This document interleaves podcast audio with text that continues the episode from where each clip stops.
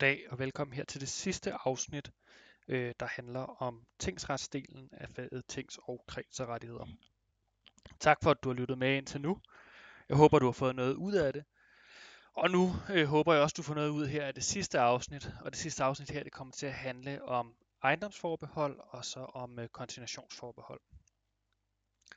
Og grunden til, at vi skal snakke om ejendomsforbehold og kontinuationsforbehold, det er fordi, at ofte, når man har hjemmelskonflikter, så skal man jo kigge på, om der er en eller anden indsigelse. Kan den indsigelse ekstingueres eller ej? Og der vil man se mange gange i opgaver, og også ude i, i den virkelige verden, at den indsigelse, som den oprindelige øh, debitor har, eller altså ja, den oprindelige hjemmelsmand, lad os kalde øh, vedkommende det, det er et ejendomsforbehold. Og hvorfor er det så så relevant at snakke om ejendomsforbehold? Først og fremmest så skal man vide, at der i købelovens paragraf 28 stykke 2 står, at hvis man først har overdraget en øh, genstand, der er blevet købt af en, til køberen, så kan man ikke kræve genstanden tilbage igen, medmindre man har taget et ejendomsforbehold eller et kontantforbehold. Det betyder altså, at bordet fanger, så hvis man først har sendt noget frem, til en køber, jamen altså selvfølgelig så kan man øh, jagte køberen til tid og evighed og prøve at få ham til at betale, og man kan gå i fodretten, og man kan lave alt muligt andet sjov og spas. Men faktum er nu engang bare det, at du kan ikke få tingene tilbage, og det er ofte det, man gerne vil, fordi så ved man ligesom, så kan det godt være, at øh, jeg har tabt en eller anden fortjeneste, men så kan jeg trods alt sende, sælge den her genstand igen. Og det er altså ikke muligt, fordi der i købelovens paragraf 28 stykke 2 står, at hvis man ikke har taget et kontantforbehold eller et ejendomsforbehold, jamen så kan man ikke få tingene tilbage igen.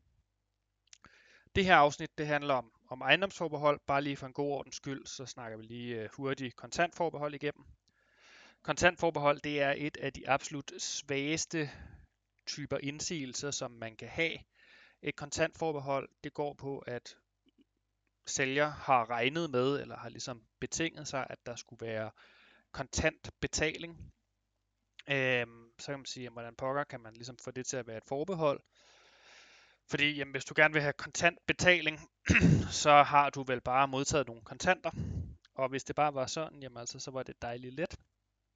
Men nu er det nu engang sådan, at i Danmark, dengang man lavede loven om dankortet, så besluttede man, at en dankortbetaling, det skal være anses som en kontantbetaling. Det betyder, at hvis man har en person, der går ind og betaler med et dankort, så selvom at pengene først bliver overført igennem noget clearing i Nationalbanken i løbet af natten, så anser man det som et kontantkøb. Det betyder, at hvis der ikke er dækning på det her kort, eller banken af andre grunde hiver nogle af pengene tilbage igen, så kan du lige pludselig stå i en situation, hvor man har købt noget, man har regnet med, at man ville få kontantbetaling, og så får man ikke den her kontante betaling. Og det er i de tilfælde, at et kontantforbehold det bliver relevant. Der er en masse regler om nogle garantiordninger og sådan noget, at banken altid hæfter for et vist beløb, hvis man har brugt sit kort. Men hvis man har købt noget, der er ud over de her øh, beløbsgrænser, så vil det være sådan, at lige pludselig så vil den virksomhed, der troede, at den fik 10.000 kroner for et Samsung fjernsyn, kun få det beløb, som banken er forpligtet til at udbetale, og så har man lige pludselig en del af, af beløbet, der ikke er blevet dækket, og hvis man så kan sige, jamen jeg forbeholdte mig at få kontant betaling, øh, og det har jeg ikke fået nu, jamen så kan man så kræve tingene tilbage efter paragraf 28 stykke 2. Det er som jeg sagde før, den absolut nærmest svageste indsigelse, man kan have, og det er fordi, det er så let at tage et ejendomsforbehold i stedet for, og derfor så er altså et kontantforbehold ofte sådan en lidt for let øh, løsning, og derfor så siger man ligesom, at der skal ikke særlig meget til for at ekstinguere et kontantforbehold. Men man skal vide, at det findes, og grund til, at det findes, det er, at der er den her særlige regel i købelovens paragraf 28 stykke 2. Når det så er sagt, så øh, kan vi gå videre til ejendomsforbehold. Og et ejendomsforbehold, igen, vi går tilbage til købelovens paragraf 28 stykke 2. Man kan ikke kræve det tilbage, medmindre man har sådan et forbehold. Derfor er det relevant at tage det. formålet med et ejendomsforbehold, det er jo, at hvis køber ikke betaler for den vare, som køber har købt, så kan sælger kræve tingene tilbage igen. Og det er igen, det er ofte federe for sælger at få sine ting tilbage igen, fordi det kan godt være, at man aldrig nogensinde får nogen penge ud af køber, men så har man trods alt fået tingene tilbage, og så kan man sælge den igen. Og så på en eller anden måde opnår man jo dækning på den måde. For at lave et ejendomsforbehold, så skal man opfylde nogle betingelser. Og de betingelser øh, er dels nogle, der er udviklet øh, gennem øh, lang tid og skik. Det er det, man kalder de almindelige betingelser for ejendomsforbehold. Og så har man derudover nogle lovbestemte betingelser for ejendomsforbehold, som findes i kreditaftaleloven. Og det, som vi kigger på nu, det er betingelserne i kreditaftaleloven. Og kreditaftaleloven regulerer ejendomsforbehold i paragraf 34. Man skal være opmærksom på, at kreditaftaleloven som udgangspunkt kun gælder for forbrugere, beskytter forbrugere, men paragraf 34, den gælder også i civilkøb og i handelskøb, dog er der en enkelt af betingelserne, som man ser bort fra, hvis det ikke er et forbrugerkøb. Og det kommer vi tilbage til om lidt. Betingelserne for, at et ejendomsforbehold er gyldig efter paragraf 34 i kreditaftaleloven, det er, at man skal have aftalt det her ejendomsforbehold senest ved overgivelsen af det købte til forbrugeren. Det vil altså sige, at man kan ikke først sælge noget, udlevere det, og så komme løbende tre dage efter og sige, nu vil jeg gerne have ejendomsforbehold. Man skal aftale ejendomsforbeholdet, før at køberen eller køberens repræsentant får genstanden udleveret. Så er det et krav, at det samlede beløb, som varen koster, det skal overstige 2.000 kroner. Det betyder, at det ikke er tilstrækkeligt, at beløbet er lige præcis 2.000 kroner. Det skal overstige 2.000 kroner. Øhm, og hvis det ikke gør det, jamen så kan du ikke tage et gyldigt ejendomsforbehold. Det skal man altså lige være opmærksom på. Øh, og der er der en sjælden gang imellem, hvor så synes øh, øh dem, der skriver opgaverne, at det er sjovt lige at, at sætte det på præcis 2.000 kroner, fordi kan vi så få nogen til at falde i. Og den er bare så dum at falde i, så husk, det skal overstige 2.000 kroner, som det står helt sort på hvidt i bestemmelsen. Så må øh, den her kreditaftale, der følger med ejendomsforbeholdet, ikke vedrøre en kredit med et variabelt lånebeløb. Sagt på en anden måde, jamen altså det, som man får ejendomsforbehold i, det skal vedrøre øh, gælden for den pågældende genstand. Så hvis jeg havde en eller anden øh, sådan kreditkonto i IKEA eller Bauhaus eller noget andet, jamen så kunne øh, Bauhaus eller IKEA ikke få ejendomsforbehold i den ene meget dyre ting, jeg købte, hvis øh, den kredit, jeg har, det er med et, variabelt, undskyld, med et variabelt lånbeløb. Altså hvis lige pludselig, at de ville opnå sikkerhed for, at jeg så både havde købt den her øh, øh, rodfræser og alt muligt andet. Altså, de kan kun have sikkerhed for det, som tingen har kostet, og det, det hænger ejendomsforbeholdet ligesom sammen med. Så ikke noget med variable kreditter, når man snakker ejendomsforbehold. Og så er der den sidste betingelse, og det er sådan en, der er super god for jurister, fordi der skal vi til at regne en lille smule. Øhm, det er, at sælgeren skal have opnået en udbetaling på mindst 20% af det, som lånebeløbet er. Og øhm, der kan jeg lige så godt øh, være ærlig og sige, at øh, jeg havde matematik på C-niveau, så lige så snart jeg ser noget med procent, så blev jeg også sådan lidt, lidt skræmt ved tanken. Heldigvis så er det ikke det sværeste at med at gøre, når man skal finde ud af, om der er en udbetaling på 20%, så kan man tage det samlede krav, man har, dividere med 100 gange med 20, så har man fået, hvad er 20% af beløbet, og så skal man jo så kigge på, jamen er der en udbetaling, der er mindst 20%. Man kan også tage det fulde beløb og dividere med 5, det giver også 20%, så der er flere forskellige måder at gøre det på.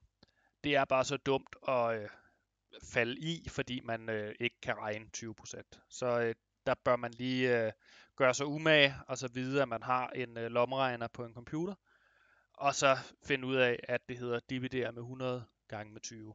Sværere er det heldigvis ikke.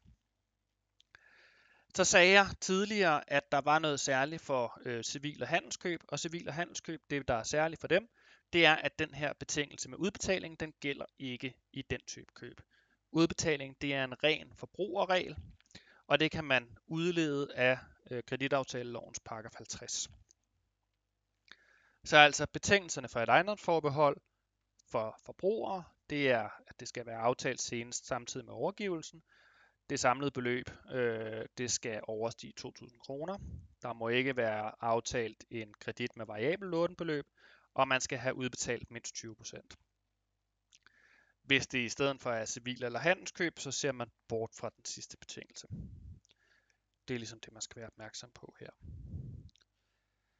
Det er ejendomsforbehold, og når man har et ejendomsforbehold, hvis man så ikke får betaling for det, man nu har ejendomsforbehold i, så kan man kræve genstanden tilbage igen. Det er det, tanken med et ejendomsforbehold er. Igen tilbage til øh, tinglysningslovens paragraf, øh, sorry, ikke tinglysningsloven, købelovens paragraf 28 stykke 2. Så kan man sige, at det er jo super godt i nogle tilfælde, at man har det her ejendomsforbehold, men øh, hvad nu, hvis der er behov for, at man køber rigtig mange varer på kredit? Øhm, så har man lige pludselig en situation, hvor at øh, den, der leverer varerne, måske gerne vil have ejendomsforbehold i hver enkelt genstand, og så kan man ikke få lov til at sælge genstanden videre, før man har betalt den. Så står man lige pludselig i, øh, i en øh, lose-lose øh, situation, hvor man ikke rigtig kan drive sin forretning. Så derfor så bliver vi nødt til at finde en måde, hvorpå man kan klare det. Og den måde, det er det, man kalder et konsignationsforbehold. Et konsignationsforbehold, det er øh, lidt let sagt et ejendomsforbehold med tilladelse til videre salg til forbrugere. Hvis vi prøver at lave et eller andet eksempel, så kunne vi eksempelvis sige, at alle butikker inden for bestsellerkoncernen, altså Veomoda, Jack Jones, så løber jeg lidt tør for eksempler, men alle de her forskellige butikker, hvis de nu var særskilte juridiske selskaber, som alle sammen skulle købe varer fra bestsellerkoncernen. Så kunne det godt være, at når der åbner en ny Veomoda eller Jack Jones ude i Fields, at så har de lidt problemer med at købe en masse varer hjem fra bestseller. Fordi de har simpelthen ikke nogen penge. Så kan bestseller-koncernen sige til dem, jamen ved I hvad, vi har jo en interesse i, at vores tøj det bliver solgt. Øhm, derfor så vil vi gerne sælge jer de her varer med et konsignationsforbehold. Det, der er fordelen med et konsignationsforbehold, det er, at hvis nu Veomoda eller Jack Jones ude i Fields går konkurs, så kan bestsellerkoncernen komme tilbage og kræve alt tøjet tilbage, fordi der er et ejendomsforbehold, der er gyldig over for kreditorerne. Men samtidig så har Veomoda og Jack Jones ude i Fields lov til at sælge deres tøj til slutkunder. Og det er jo super fedt, fordi så lige pludselig har du egentlig fået det bedste fra begge verdener. Du er både sikret mod kreditorer, og samtidig så har du mulighed for at sælge det, øh, uden at du skal have betalt det først. Så kan man sige, jamen, hvad er så ligesom øh, ulempen ved det her, fordi at øh, der er intet, der er så godt, øh, at øh, der ikke lige er en eller anden ulempe ved det. Og ulempen det er, at man løbende skal føre kontrol med det varelager, man har det her kontinuationsforbehold i det varelager, som man har kontinuationsforbeholdet i, det skal holdes adskilt fra forretningens øvrige varelager. Og så skal man sikre sig, at der løbende bliver afregnet for de varer, der bliver solgt ud af kontinuationsforbeholdet. Altså at der løbende bliver afregnet hver gang Jack Jones sælger et par bukser til folk, så skal der løbende falde penge tilbage til bestsellerkoncernen. Det er sådan, at øh, jamen, så må Jack Jones ikke bare beholde de penge i en lang periode, og så øh, afregne dem på et senere tidspunkt. Det skal ligesom afregnes løbende. Og der har bestsellerkoncernen en forpligtelse til løbende at holde øh, øje med det her og føre kontrol med det. Men hvis man gør det, så har man et koncentrationsforbehold, som er en, en fordel, når man har en virksomhed, som har behov for at handle på kredit, men som ikke kan øh, klare et almindeligt ejendomsforbehold, fordi så har du ikke mulighed for at sælge varerne videre det var, hvad vi skulle ind på her.